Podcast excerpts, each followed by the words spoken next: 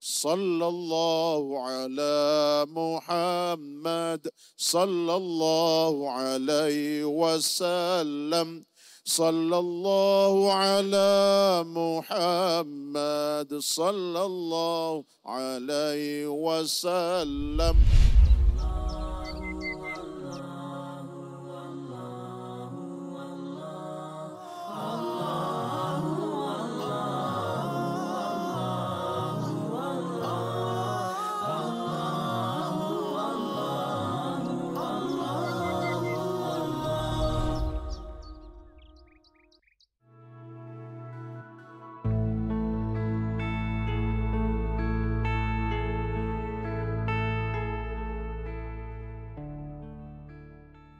السلام عليكم ورحمة الله وبركاته. الحمد لله رب العالمين والصلاة والسلام على سيدنا محمد أشرف الأنبياء والمرسلين وعلى آله وأصحابه أجمعين. أما بعد أعوذ بالله من الشيطان الرجيم. الذي خلق الموت والحياة ليبلوكم أيكم أحسن عملا yang bermaksud ialah Tuhan yang menciptakan manusia daripada tiada kepada ada demi untuk menguji manusia dengan ujian dan cabaran yang pelbagai demi untuk melihat siapa orang yang terbaik di antara mereka amalan-amalan mereka. Sadaqallahul azim. Topik kita bincangkan pada petang ini adalah gangguan empat penjuru. Apa agak-agaknya? Gangguan tersebut dan di mana empat penjurunya? Barat, Timur, Selatan, Utara ke ni? Tuan-tuan, kita kena ingat. Dalam hidup beragama kita, Allah Subhanahu wa taala memang menguji kita. Dan ujian paling dahsyat dalam hidup ialah gangguan makhluk syaitan yang durjana. Yang boleh membunuh keimanan kita. Membunuh ketakwaan kita. Membunuh pribadi kita sebagai mukmin yang sejati. Ini yang kita paling takut. Satu dalam hukum beragama kita diajar oleh Allah Subhanahu wa taala ingat berhati-hati demi mengekalkan keimanan kita mengekalkan ketakwaan kita kepada Allah Azza wa Jalla. Supaya akhirnya kita dalam redha Allah bukan kemurkaannya. Demi keimanan kita kepada Allah Azza wa Jalla. Iaitulah ancaman syaitan yang durjana yang sentiasa berusaha siang malam bagi petang untuk meleburkan keimanan kita. Agak-agaknya kita kenal ada syaitan tuan-tuan? Kadang-kadang kita tak kenal pun syaitan ini sebab tak nampak. Tetapi hakikatnya mereka telah bersuara kepada Allah Azza wa Jalla dalam Al-Quranul Karim. Apa kata mereka kepada Allah Azza wa Jalla? Fabima aghwaytani la'aq'udanna lahum siratakal mustaqim. Wahai Tuhan, demi untuk kami meleburkan manusia. Ni tengok ni tuan-tuan. Syaitan banyak untuk meleburkan kita, menghancur kita kami akan bawa mereka kata syaitan ke jalan yang buruk dan keji. Kami akan hancurkan mereka, bawa mereka ke jalan yang jahat dan maksiat. Ini tengok tuan-tuan. Ancaman syaitan kepada manusia dinyatakan Allah dalam Al-Quran Al-Karim. Dan demikian dalam satu ayat yang lain. Kata Allah Azza wa Jalla dalam satu ayat yang lain. Tengok apa kata syaitan kepada Allah Azza wa Jalla anzirni ila yaumi yub'atsun. Ya Tuhan, tangguhkan aku sampai hari akhirat. Mana aku nak goda manusia, nak rosakkan manusia, nak hancurkan manusia sampai bila? Sampai hari akhir akhirat. Ya tuan-tuan, sedang penonton dirahmati Allah sekalian. Kadang-kadang kita tak rasa syaitan sedang menguasai kita.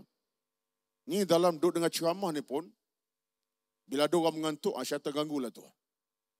Syaitan coket dari belakang. Geletik dari belakang. Tidur, tidur, tidur, tidur. Tak ada dengar lah. Tilin dan lain Contoh. Ya, bukan tuan, ini cara orang lain. Ya. Kadang-kadang kita nak buat kebaikan, kebajikan. Datang syaitan geletik kita. Tak payahlah buat kebaikannya. Tidurlah, rehatlah. Dekat-dekat azan maghrib. Dah nak masuk tujuh setengah ke tak kira lah jam berapa. Kada syaitan boleh datang kaum kita. Tak ke masjid lah. Pasar malam menanti itu ikan kembung, ikan sela, ikan siakap. Semua jadi ikan ada dekat situ. Itu tak? Kue muih umpamanya. Menjadikan kita tertangguh dengan amalan. Akhir tak semayang, tak solat, tak ke masjid. Sebab syaitan ganggu, gugat keimanan kita. Itu sebagai contoh. Jadi munasabah bila Allah sebut Al-Quran, syaitan ini sifatnya la'ughwiyannahum. Kami akan jadikan mereka dalam keadaan mereka tertipu kerana kami. Rosakkan mereka. Satulah tuan-tuan dan puan-puan. Gangguan syaitan, gangguan yang dahsyat. Dalam hal inilah, maka Allah Subhanahu wa taala telah meletakkan siapa musuh kita yang paling utama dalam hidup. Siapa tuan-tuan? Syaitan.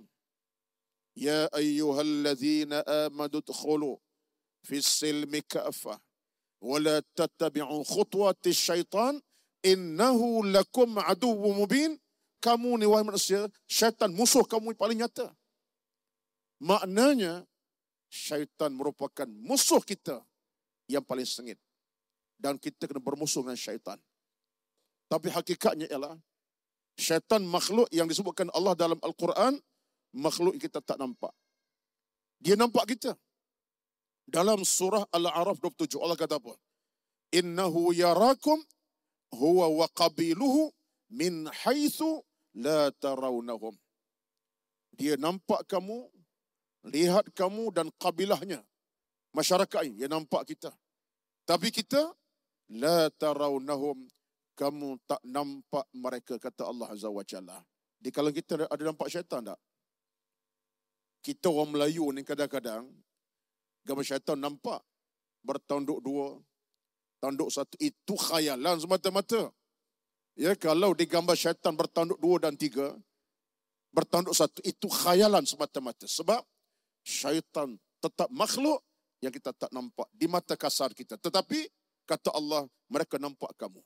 Jadi persoalan kita sekarang ialah dalam hidup beragama ini sewajarnya lah kita kena insaf dan sedar bahawa ada ancaman dalam kita beramal ibadat.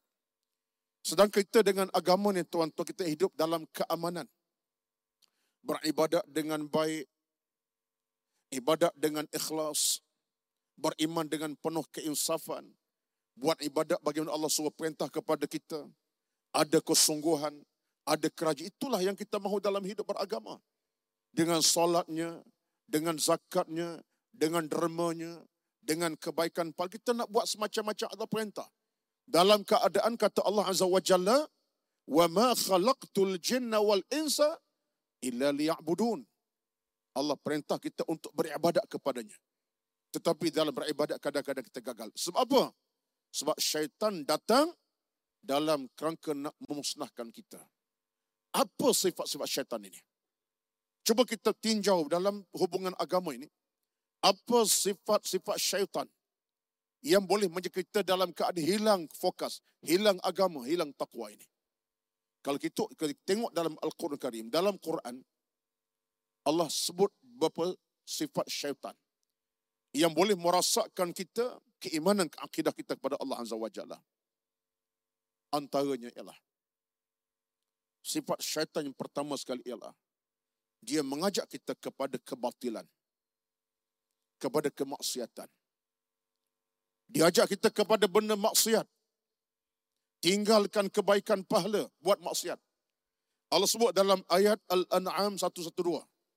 وكذلك جعلنا لكل نبي عدوا شياطين الانس والجن dan kami jadikan syaitan musuh kepada nabi-nabi rasul-rasul termasuk manusia sekali. Sebab apa musuh? Sebab dia mengajak kita kepada kejahatan dan kebatilan, keburukan dan jinayah dalam beragama. Ini penting tuan-tuan. Sebab itulah kadang-kadang kita bila ada satu-satu dalam hidup ini perasaan. Kadang-kadang malas nak beribadat. Malas ke masjid. Malas nak bersedekah. Tengok tabung berjalan. Tapi mata tutup. Sebab apa tu? Syaitan ganggu dia. Tak payah derma lah. Orang dah sombang banyak, kamu dia diam, sudahlah. Arti dia mengajak kita kepada bakhil. Kepada kedekut. Termasuk syaitan kata para ulama, dia merupakan makhluk yang sentiasa jadikan kita ada suka melakukan pendustaan dan dusta. Kejahatan. Eh? Ini sifat syaitan. Ini nyatakan Allah dalam surah An-Nisa ayat 120. Apa firman Allah Azza wa Jalla? Ma ya'iduhumus syaitan illa ghurura. Tidak tidaklah syaitan berjanji kepada manusia mengajak kepada pendustaan dan kejahatan. Gurur, dusta dan jahat. Ini juga kerja syaitan.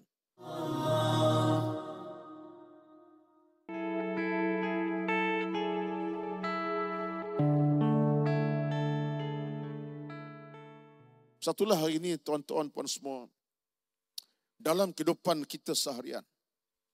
Bila ada dalam hidup kita rangsangan kemahuan untuk buat benda-benda maksiat, ini adalah sifat iblis dan syaitan yang dikutuk oleh Allah Azza wa Jalla. Jadi macam mana kita kena lakukan tindakan kita? Maka dalam hubungan agama kita, antara cara kita ialah kita melawan gangguan syaitan dan kita mesti cari jalan untuk melawan gangguan-gangguan makhluk yang dilaknat oleh Allah Azza wa Jalla. Ini proses. Kita bimbang dalam hidup beragama ini kita nak buat satu benda yang baik, tiba-tiba terhalang, dihalang. Dihalang oleh apa? Dalaman kita sendiri. Kelemahan iman kita. Apa faktornya? Ialah kerana gangguan syaitan yang datang untuk membunuh iman dan takwa kita kepada Allah Azza wa Jalla. Dia kata para ulama, syaitan dia tak bunuh kita dalam keadaan kita tu mati. Tak. Dia bunuh dua perkara dalam hidup. Pertama, dia bunuh kemahuan kita. Yang kedua, dia bunuh keimanan kita. Dia bunuh kemahuan kita. Nak buat dah tu. Allahu Akbar, Allahu Akbar. Azan contohnya. Katalah maghrib. Mahu pergi masjid dah. Tapi tengah-tengah rasa nak pergi itu, syaitan datang membunuh keimanan kita. Tak payahlah. Tu hujan lebat itu. Kalau pergi hujan lebat, nanti demam. Ha, dia letak demam. Kita akhirnya tak jadi ke masjid. Tak datang ke masjid. Padahal, patutnya datang ke masjid. Pada jam maghrib, contoh. Ini adalah contoh berlaku pada kita. Sebab itulah tuan-tuan, satu hari, Nabi SAW datang seorang sahabat mengadu kepada Nabi SAW. Sahabat itu mengadu. Dia kata, Ya Rasulullah, aku ni rasa berat sangat nak buat kebaikan. Berat hati nak buat baik ni. Nabi tanya, Mabika ya rojul. Makna kata, maknanya kata Nabi, apa yang berlaku wahai laki-laki? Apa yang berlaku? Ya Rasulullah, dia kata, aku nak buat kebaikan dah. Tiba-tiba terhenti kebaikan aku. Kata Nabi, Zaka syaitan. Itulah syaitan yang datang pada hati kamu. Tengok tuan-tuan dirahmati sekalian. Betullah kita hidup ini dalam hidup seharian kita ini. Bila datang gangguan syaitan kepada kita, dia boleh mematikan kemahuan kita, membunuh keimanan kita kepada Allah Azza wa Jalla. Dah bila syaitan boleh membunuh keimanan kita kepada Allah Azza wa Jalla, maka kita akan hidup dalam kesengsaraan. Umar bin Al-Khattab radhiyallahu dari satu riwayat disebutkan pernah satu hari Umar membacakan ayat yang simple apa dia? A'udzu billahi minasyaitonir rajim. A'udzu billahi minasyaitonir rajim. Umar ulang baca sampai puluhan kali. A'udzu billahi minasyaitonir rajim puluhan kali. Sahabat tanya Umar, "Ya Umar, ma bika anta?" Pasal apa kamu mengulang bacaan yang sama?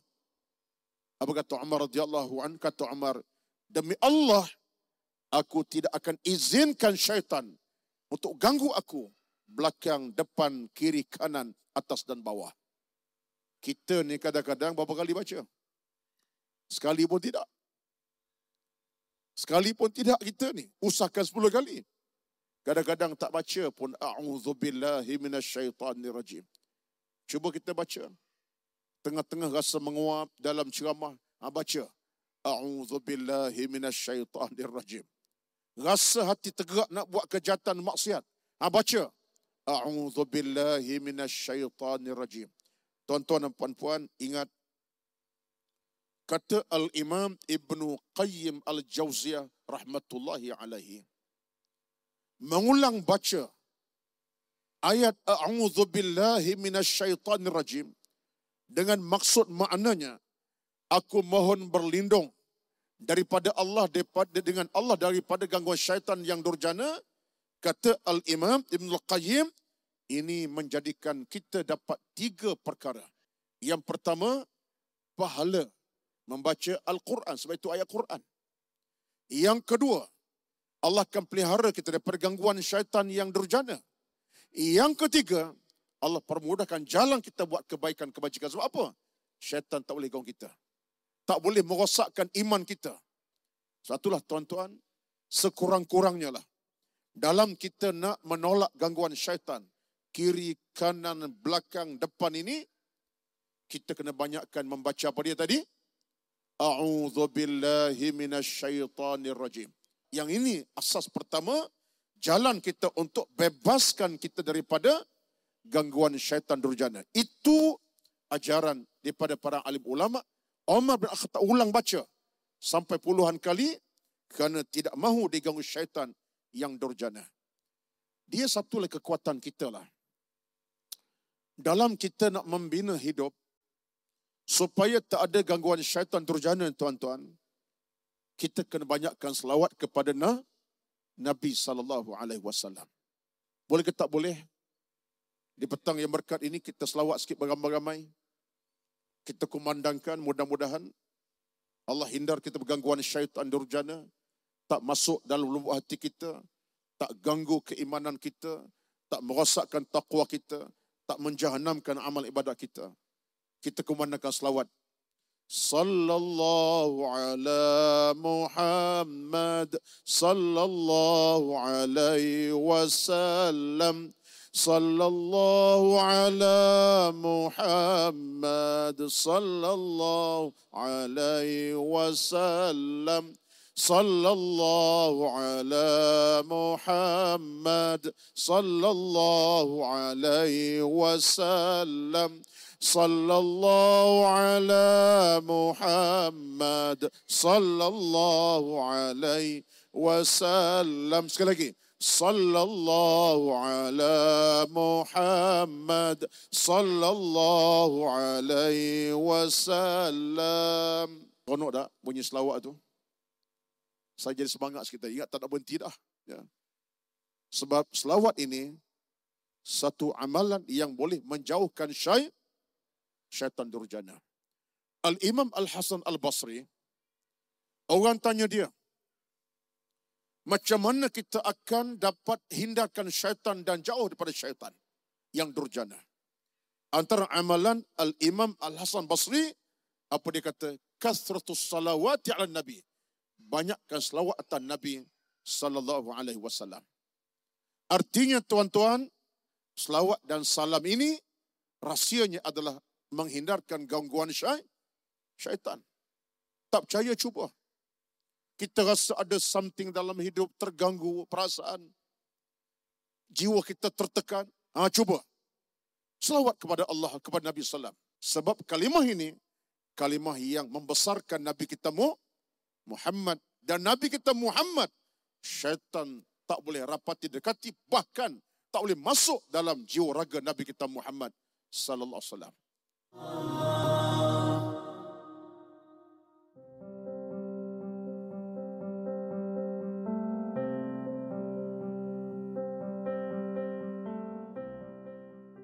Tuan-tuan, puan-puan kena ingat. Bila bercakap tentang gangguan syaitan empat penjuru ini, kita berdepan dengan tiga situasi. Syaitan boleh merosak kita dengan tiga situasi. Ini adalah laluan syaitan. Yang pertama melalui perut. Satulah bila kita masukkan makan haram. Yang haram. Makanan haram, duit haram. Ini adalah merupakan laluan syai, syaitan. Bila kita makan benda haram, kullu lahmin nabata min haramin, fannaru Allah bin Nabi sabda, mana-mana makanan masuk yang haram, neraka lah tempat utama baginya. Perut kita ni tuan-tuan tempat syaitan paling sonok. Sebab apa? Masuk benda haram. Duit rasuah, duit menipu, duit yang haram. Jadi kena ingat, jangan biarkan syaitan masuk melalui perut kita. Yang kedua syaitan masuk daripada mana? Pintu mana? Pintu mu, mulut. Berdusta, mencaci, mengeji, mengata, bercakap bohong dan seumpamanya. Ni mulut ini. Yang mulut bila tak ada insurans. Tak ada takaful. Betul. Bila tak ada takaful mulut, bohong, dusta, keji, hamun, maki. Ini, ni mulut ni tuan-tuan ni, yang sebelum bercakap ini, ini adalah dosa datang bergangguan syaitan. Batu kita bila kita mengumpat, lagi sonok tak? Lagi sonok, mula-mula mengumpat dua orang je. Datang empat orang, kemudian sepuluh orang. Syaitan datang. Ha, mengumpat muka, cakap-cakap tentang kawan kamu tu. Macam-macam komen. Menyebabkan kita mula mengeji, mula mencaci, mula memaki hamun. Syaitan sonok dengan orang-orang macam ini mulut kita. Mata mulut kena ada kuatan iman. Sampai Nabi sebut kepada kita bagaimana tuan-tuan, orang yang beriman falyakul khairan aw liyasmut. Orang beriman baik diam atau bercakap benda yang baik. Tak boleh bercakap banyak, diam saja. Falyakul khairan cakap benda baik aw liyasmut ataupun diamkan diri. Mana apa? Tutup mulut daripada cakap. Bila tak cakap tentang benda dosa, syaitan akan lari tuan-tuan. Satu kita yakin, orang-orang baik di kalangan kita. Yang baca Quran memanjang. Yang zikir memanjang. Tak ganggu. Yang duduk kita siapa? Kita lah. Yang buka 24 jam. Kedai kopi tak lama, 3 jam setengah. Sembang kencang macam-macam. Tu syaitan duduk suka dengan kita tu. Duduk kedai kopi 2 jam, syaitan apa? Tambah lagi 2 jam setengah. Panjang cerita tak habis lagi tu. Akhirnya, mulut kita, syaitan goda kita, goda kita dengan cara mula menipu, berdusta, berbohong, mengeji, mencaci maki dan mengumpat. Betul tak? Yang ketiga, syaitan masuk melalui nafsu kemahuan kita. Syahwat yang berusaha kepada kemahuan saks, farash dan seumpamanya. Ini tuan-tuan kadang-kadang menjadikan kita mudah buat kejahatan. Minta maaf sebut berzina, maksiat dan seumpamanya. Ini benda-benda syaitan paling suka. Satu dalam hukum beragama kita, tutup pintu tersebut. Apa caranya? Yang pertama, untuk pintu dengan kita sentiasa, untuk tutup pintu-pintu syaitan pada masuk ke dalam kita, yang pertama sekali kita mohon berlindung kepada Allah Azza wa Jalla. Ini ada dalam surah Al-A'raf ayat 200. Allah sebut begitu. Fasta'idh billahi. Mohon pelindung kepada Allah Azza. Ini cara kita. Satulah kita ucapkan isti'adah banyak kali. Kemudian yang keduanya ialah dalam kita nak menghalang syaitan bergabung kita daripada kiri kanan belakang depan ini kita kena banyak membaca dua surah yang penting. Banyakkan baca tuan-tuan. Malam, siang, pagi, petang. Jangan nak tidur saja kalau boleh. Siang, malam kita apa dia? Yang pertama surah Al-Falaq. Yang kedua surah An-Nas. Kata Imam Muslim rahmatullah alaihi dalam riwayat hadinya Nabi mengajar sahabat perbanyakkan baca surah An-Nas dan surah Al-Falaq. Kena. Yang tak hafal, kena hafal lah. Jangan pula tak hafal. Ini surah penting ni. Qul a'udhu bi rabbin nas, malikin nas, ilahin nas, sampai akhir. Dan yang kedua, Al-Falaq. Qul a'udhu bi rabbil falaq, sampai akhir. Ulang baca sentiasa. Tak boleh baca dua kali, baca sepuluh kali. Faham ke tu? Tak boleh baca dua kali, baca sepuluh kali. Masalahnya makin banyak bagus, lagi bagus. Jangan pula baca sekali. Ulang baca sehingga kita menjadi bacaan harian kita. Pagi, petang, malam, siang untuk hindar pada syaitan ganggu gugat kita, keimanan, ketakuan kita kepada Allah Azza wa Jalla. Seterusnya, untuk menghalang syaitan pada ganggu gugat kita tuan-tuan, ialah dengan kita sentiasa membacakan sebanyak mungkin ayatul kursi. Ayat kursi. Alhamdulillah masyarakat Melayu ni, saya kira sudah mesti terisi umum. Melayu kita memang baca kursi setiap malam Jumaat. Dalam tahli arwah sebagai contoh biasanya. Termasuk malam-malam nak tidur. Baca sebanyak mungkin. Bukan nak tidur saja. Bila-bila masa baca kursi. Allahu la ilaha illa huwal ayyul qayyum. La ta'khudhu sinatun wa la naum. Lahu ma fis samawati wa fis sampai akhirah. Sampai akhir. Ulang baca, ulang baca ayatul kursi dalam banyak keadaan. Saya mengambil saranan daripada seorang ulama besar bernama Al-Imam Ibn Tamiyah rahmatullah alaih. Dia kata apa? Kata Al-Imam Ibn Tamiyah, mengulang baca ayatul kursi ini, dengan dua keadaan. Yang pertama, bila kita dalam keadaan rasa tertekan. Rasa macam ada satu tekanan perasaan. Baca. Allahu la ilaha illa huwal hayyul qayyum sampai akhir. Maka mengamalkan bacaan Al-Kursi Al-Kursi satu perkara yang penting dalam kehidupan beragama kita. Dia menghalang gangguan, menghalang apa saja yang berbentuk gangguan syaitan kepada kita. Artinya, bila kita rasa sesuatu yang tak kena dengan hidup, baca.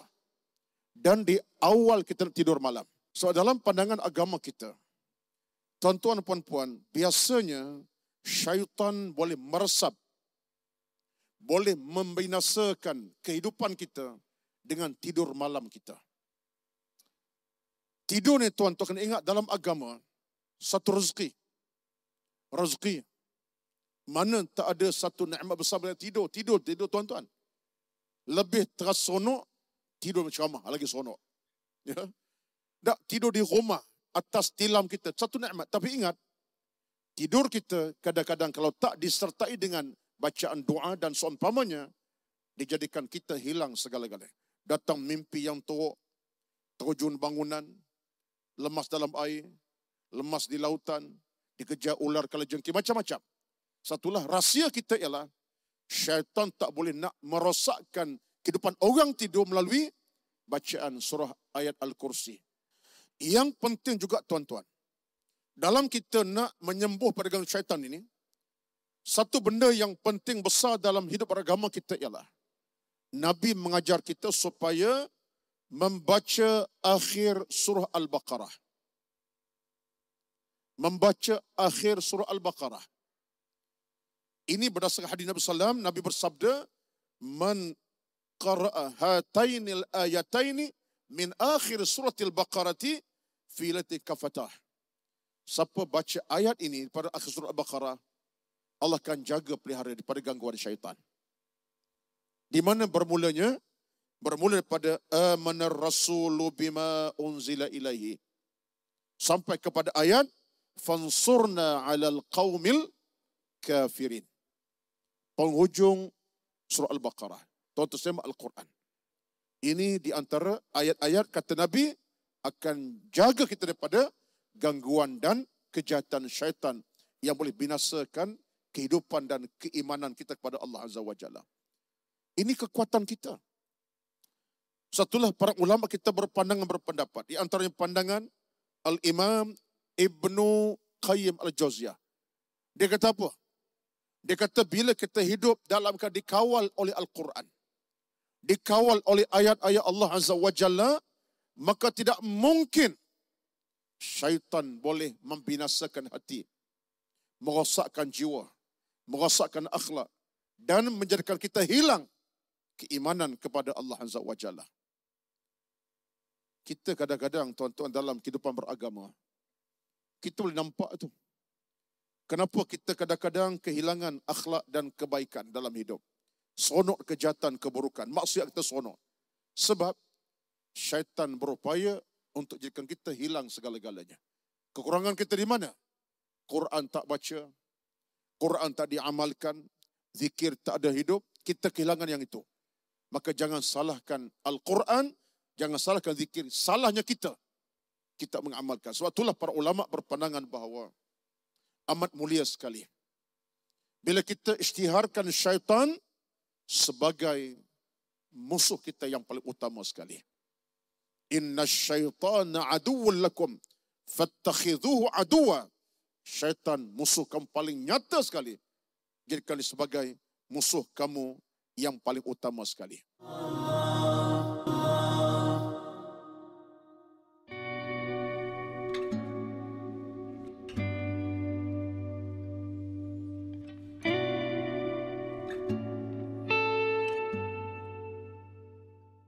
Persoalan sekarang ialah macam mana syaitan boleh merosakkan kehidupan kita? Kita kena tanya. Macam mana syaitan boleh merosak kehidupan kita? Sedangkan dia tak nampak kita. Kita tak nampak dia. Tapi dia boleh rosakkan kita punya kehidupan beragama.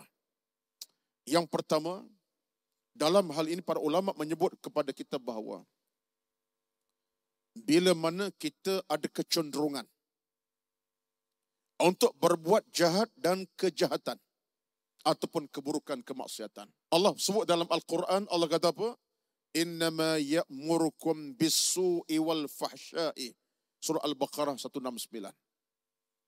Syaitan sentiasa usaha untuk jadikan kamu suka kepada kejahatan dan kemusnahan kerosakan. Keburukan dan kerosakan.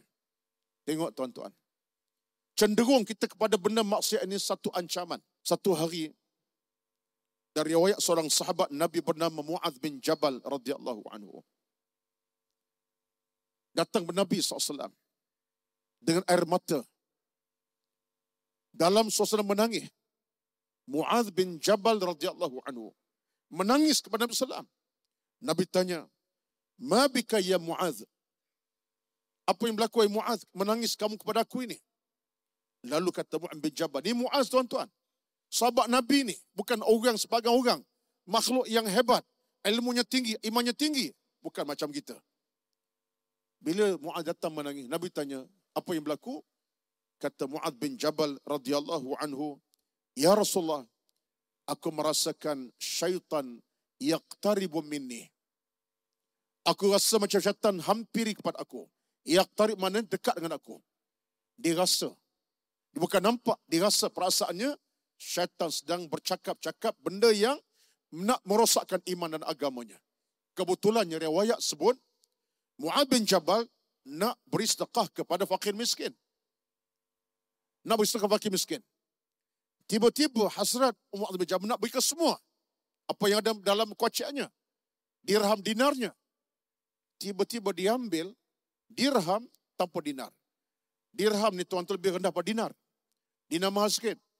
Dia cari yang dirham, dinar tak beri. Perasaan di awalnya nak beri semua. Dirham pun beri, dinar pun beri. Kalau kita sekarang ni, merah pun beri, biru pun beri lah maksudnya. Semua sekali hijau pun beri, mana RM50 pun beri, satu beri. Tiba-tiba Mu'ad beri separuh, separuh dia tak beri. Dia terkasima sekejap. Dia pun terasa kesilapan berlaku. Ngadu kepada Nabi, dia kata apa? Syaitan telah goda aku, supaya aku tak beri ke semua. Tengok tuan dia menangis. Boleh bayang tuan-tuan, menangis Mu'al bin Jabal. Kerana tak bagi semua. Yang kita pula macam mana? Kita nak bagi derma, tengok mana yang biru. Biru tak ada. Yang ada hijau, tak ada derma. Yang hijau 50 kan? Yang biru apa? Yang biru, singgit. Tengok-tengok yang hijau ada. Ingat niat biru. Biru tak ada, tak ada, tutup cerita. Tapi tengok syaitan kau kita. Ketika itu Muaz menangis kepada Nabi sallam. Kata Nabi sallam, "Wahai Muaz, syaitan benar-benar akan merosakkan kamu bila kamu cenderung kepada bakhil dan kedekut." Ha, tengok tuan-tuan. Satu kita hidup ini jangan ada perasaan nak buat kejahatan. Nak buat keburukan, jangan ada perasaan itu. Ada cenderung nak buat jahat, kedekut dan bakhil, syaitan mudah masuk. Sebab syaitan sifatnya innama ya'murukum bis-su'i wal fahsya'i syaitan cenderung nak suruh kamu kepada kejahatan dan kemur, ke, kemungkaran kepada Allah Azza wa Jalla. Baik tuan-tuan. Dalam hal ini, sama keadaannya, macam mana syaitan boleh masuk kepada kita? Antara ialah dengan cara syaitan jadi kita melupakan kepada Allah Azza wa Jalla. Betul dalam hidup ini kadang-kadang. Bila kita lupa nak semayang, lupa nak baca Quran, lupa nak berzikir, lupa nak beristighfar. Ini adalah ancaman syaitan kepada kita. Syaitan desak kita apa? Buatlah jahat dulu, tak payahlah istighfar awal. Buatlah maksiat dulu, jangan fikir istighfar tu, istighfar kemudian, tobat kemudian. Dijadikan kita lalai dalam soal kebaikan dan kebajikan. Quran ada. Nampak Quran atas meja, tak buka-buka. Tak boleh buka Quran pada depan kita, depan mata kita, di rumah kita. Tak boleh buka Quran. Sebab syaitan berusaha mengawal kita. Tak payah melupakan kita kepada Allah Azza wa Jalla. Kita buat dosa maksiat kepada Allah Azza wa Jalla. Lupa nak bertaubat. Akhir kita diamkan diri pada taubat, biarkan tak bertaubat. Akhir kita buat kejahatan, kemaksiatan, berterusan. Ini adalah gangguan syaitan yang melupakan kita untuk ingat kepada Allah Azza wa Jalla dalam ayat Al-Quran kata, kata apa dalam surah Al-Mujadalah. Surah Al-Mujadalah Allah 19 Allah kata apa? Istahwadha alaihimus syaitanu fa'ansahum zikrallahi. Syaitan menguasai diri kamu dan melupakan kepada ingat kepada Allah Azza wa Jalla. Itu sifat syaitan kepada kita tuan-tuan. Jadi dalam kesimpulan kehidupan beragama kita tuan-tuan, ingatlah gangguan syaitan pak penjuru ini datang kiri kanan kita. Satulah pada kesempatan petang yang penuh berakah ini tuan-tuan sekalian. Sajak tuan-tuan semua, kita angkat tangan tadah ke langit mohon kepada Allah Azza wa Jalla. Saya baca satu doa kepada tuan-tuan dan kita mohon kepada Allah untuk Allah berkati kehidupan kita. Jangan ada gangguan syaitan kepada kita. Tak datang kanan ke kiri, belakang ke depan insya-Allah. Menunjukkan kita minta kepada Allah satu perasaan satu keinginan. Ya Allah selamatkan kami semua ya Allah. Tuan-tuan angkat tangan tada ke langit. Kita baca bersama, aminkan. Mudah-mudahan Allah berkati kita semua. Mengambil hadis Nabi daripada Muslim. Nabi mengajar kita dengan sedoa untuk jauh dari gangguan syaitan. Apa kata Nabi SAW? Allahumma ja'al fi qalbi nuran. Waj'al fi lisani nuran. Waj'al fi sam'i nuran. Waj'al fi basari nuran. واجعل خلفي نورا وامامي نورا واجعل من فوق نورا ومن تحت نورا اللهم اعظم لي نورا maksudnya tuan-tuan maksud hadis tadi doa tadi ialah ya Allah jadikan hatiku bercahaya jadikan lidahku bercahaya jadikan pendengarku bercahaya jadikan penglihatanku bercahaya Jadikan di bawahku bercahaya, belakang bercahaya. Jadikan di atasku bercahaya. Jadikan di bawahku bercahaya. Jadikan kiri kananku bercahaya. Ya Allah, jadikan aku cahaya memancar malam dan siang. Ini maksud doa tadi. Tuan-tuan, itu harapan kita. Justru marilah sama-sama. Kita ikatkan hidup dengan agama. Dengan Al-Quran. Dengan keimanan. Dengan istighfar taubat pada Allah Azza wa Jalla. Mudah-mudahan hidup kita dalam rahmat Allah Azza wa Jalla dijaga daripada gangguan syaitan yang boleh melumpuhkan iman kita, melumpuhkan hati kita. Kita tidak tuan kita nak Allah radha dengan kita, bukan murka dengan kita insya-Allah. Wallahu a'lam mudah-mudahan perbincangan kita pada petang yang penuh barakah ini dalam tajuknya gangguan empat penjuru. Moga-moga Allah meridai kita semua dan meridai kita dengan amal salih kebaikan berterusan. Aqul qawli hadza wa astaghfirullah alazim li wa lakum wa li sa'iril muslimin wal muslimat fastaghfiru innal ghafur rahim. Wassalamu alaikum warahmatullahi wabarakatuh.